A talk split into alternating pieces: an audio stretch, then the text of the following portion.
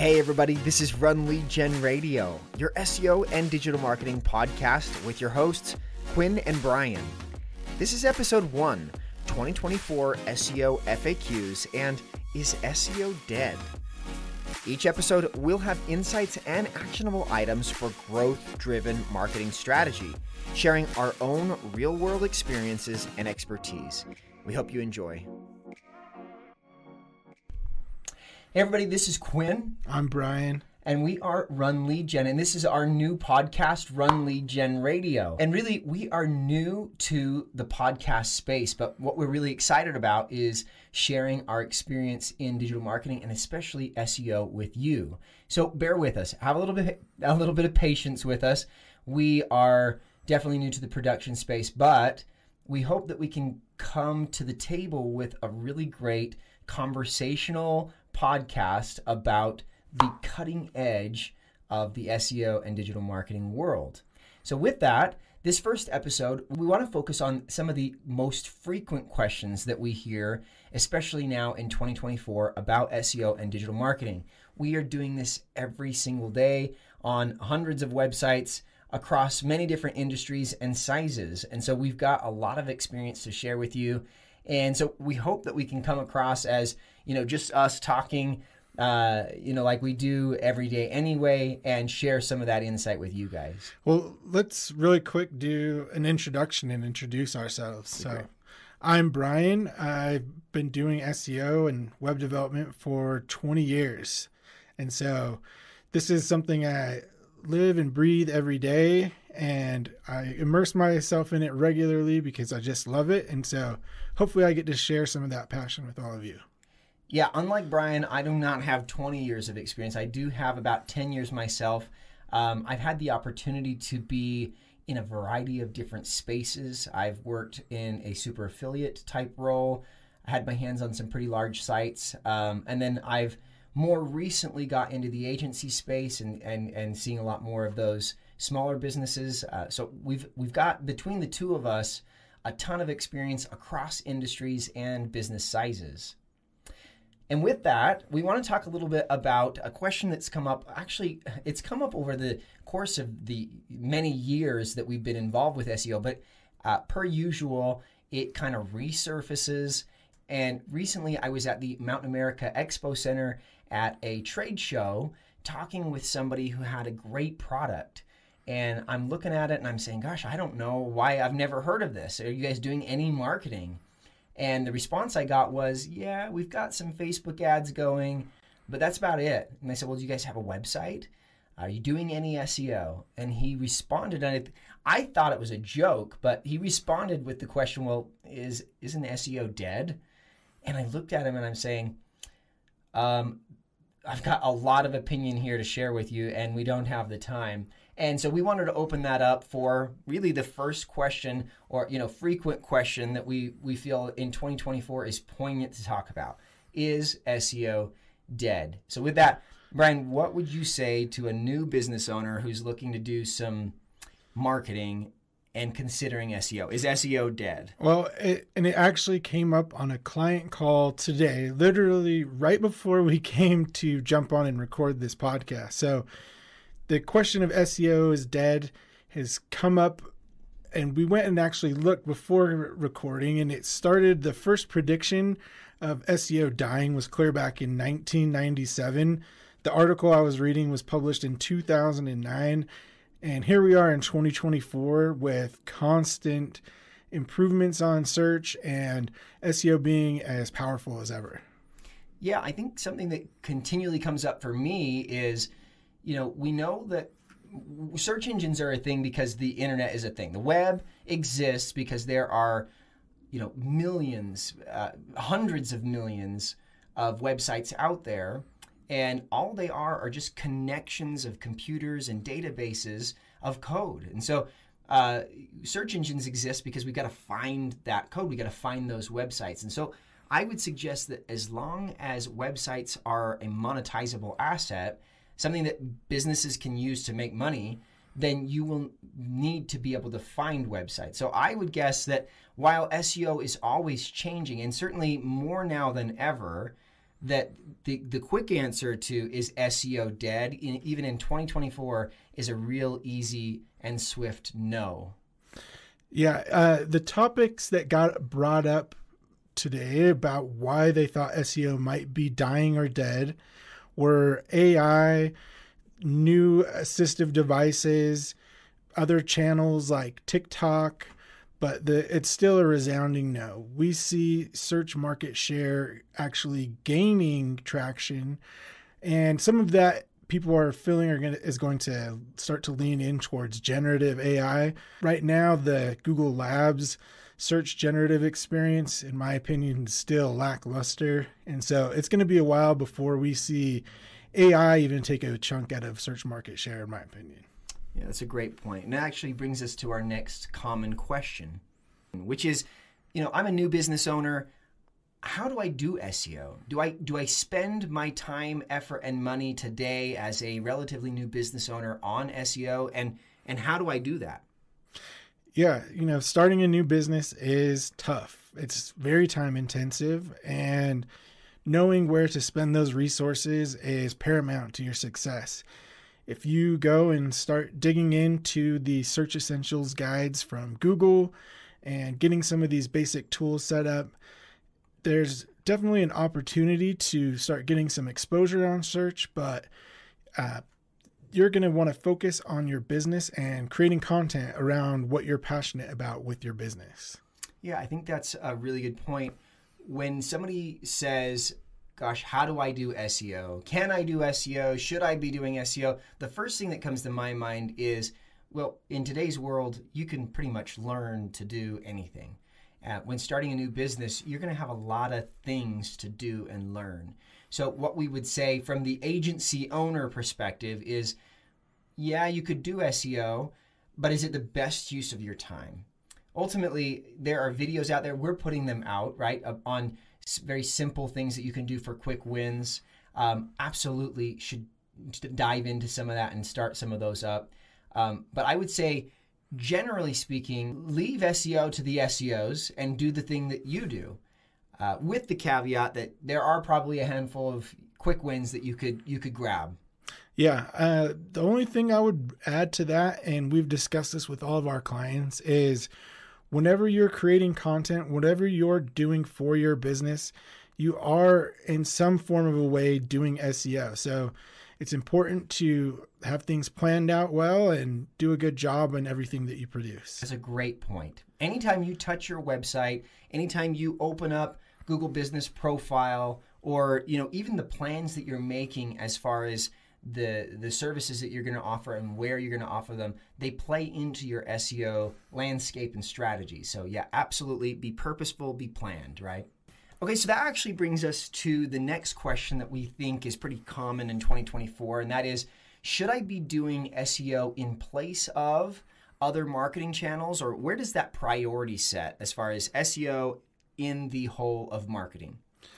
Yeah, that's a question that is very reasonable, and I think when business owners are planning out their marketing budget, you know, there's only so many resources to go around, especially for startups. And so I completely understand why we get this question. And S E O is foundational. So in our opinion, you absolutely want to be doing S E O. However, depending on where you're at with your business and where your potential customers are in their awareness, it may or may not be the easiest channel to get started in. Yeah, I think something that we often say when we talk about S E O in the realm of the marketing whole is every marketing channel comes to the table with strengths and weaknesses.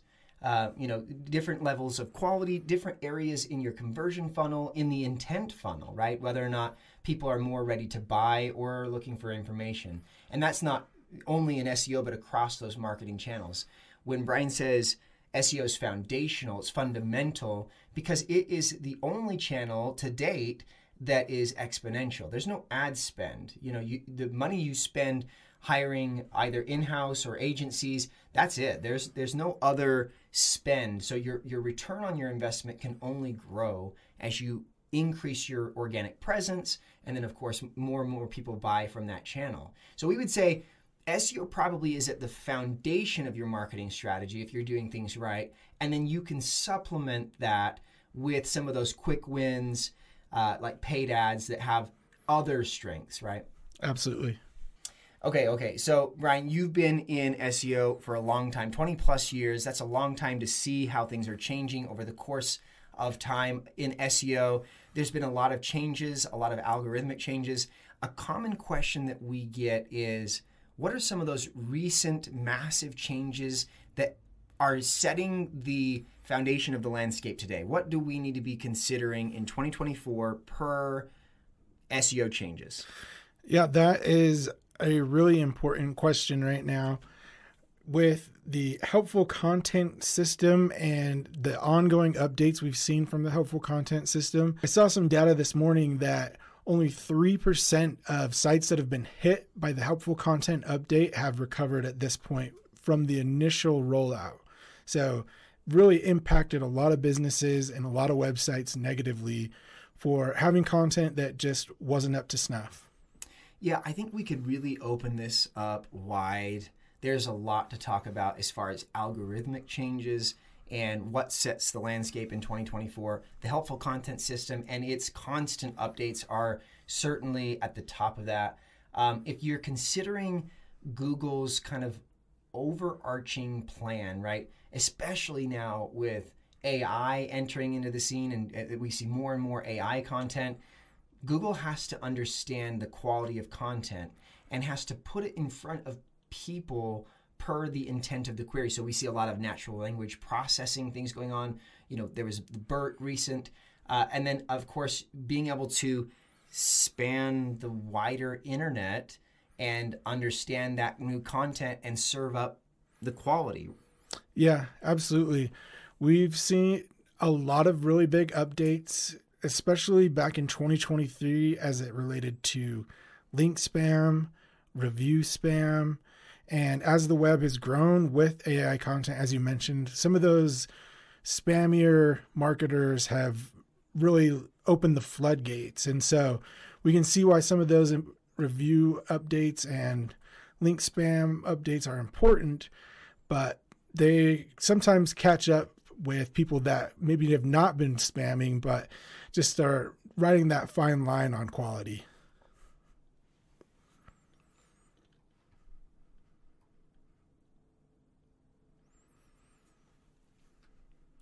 Yeah, perfect. So that kind of brings us a, a pretty good segue into the next question that we often get, and that is, all right, so then what role do backlinks and content play in twenty twenty-four? Do they have a role? What role do they play? Absolutely.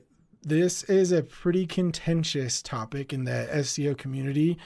There are a lot of S E Os, a lot of them that I've worked with in the somewhat recent past that feel like the value of links just isn't there and isn't worth the effort. We have seen links play a critical role in the ranking algorithms and how campaigns perform since the beginning, and it's still pivotal today.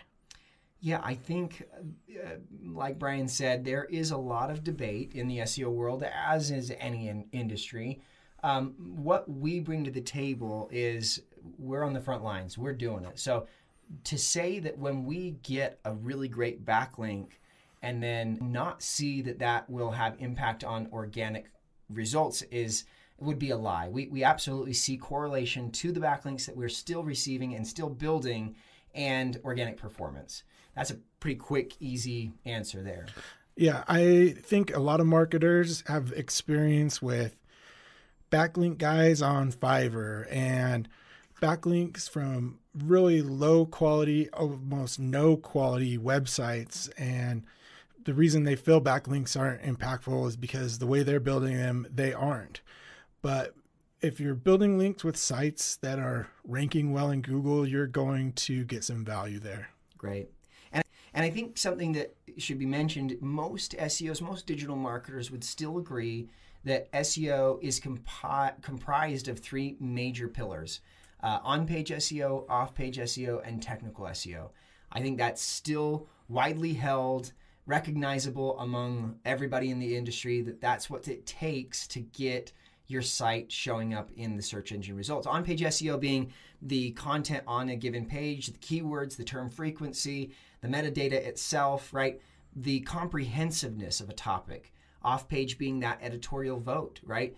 The other people on the internet who have editorial votes to them are passing that along to you, saying that you're legitimately who you are, you have authority, you have trust, you have expertise and experience. And then, of course, technical S E O, you've got to have the components to the site for performance, site speed, internal infrastructure. Those we would still agree. And not only have a role in twenty twenty-four, but are primary to your S E O performance. Yeah, absolutely. And just to add a quick point on the technical foundations, Quinn and I love technical S E O. That's where we really thrive. And one tip that I would give to anyone that's getting into S E O, the bigger your site is, the more crucial that technical S E O is going to play a role for Google crawling your site and how well it performs. So, yeah, the size, and uh, also I would uh, I would say the time with which it's been live. Uh, obviously, the longer a site's been up, the more problems that can have arisen. Absolutely. All right, we've got a couple last questions that are frequent in twenty twenty-four. Um, this next one is about mobile friendliness.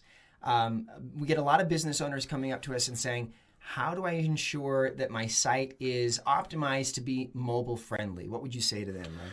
That is a really confusing topic for a lot of people right now, since Google got rid of the mobile friendly testing tool. They got rid of the mobile friendly data inside of Google Search Console, but still remains a mobile first index. And right now, Google is pointing people to Lighthouse, that's inside of the Chrome Developer Tools, is the easiest place to check and see how your site is performing on mobile. We have the U R L inspector tool inside of Search Console where you can use the previews to make sure things are displaying correctly, but nothing really beats real world user testing. Yeah, I think mobile friendliness is one of those hot terms we hear often. They kind of come and go. Um, what's funny to me, you know, when people say, how do I optimize or how do I ensure my, my site is mobile friendly? Um, I kind of laugh because in today's world, most, if not a majority of the users that we're seeing hit websites are coming from mobile. So we ought to really start changing the narrative here from mobile friendliness to really that concept of mobile first, right? We should be thinking, is our site desktop friendly? And I, I think the reason why that won't happen is because we build, you know, I mean, typically we build websites on desktop, so we don't think mobile first, but we ought to, because that's what people are experiencing our sites from. So yeah, I would say mobile friendliness is absolutely something we should be at the forefront of our minds because of the mobile first index. Google is crawling, indexing, and looking at sites from the mobile perspective primarily because that's what users are doing primarily. Absolutely. We actually saw Google complete the migration to the mobile first index last year. And that was a long ongoing project that took several years. So it's absolutely important. That's the direction things are going. We see new assistive devices coming out that is going to only increase that importance.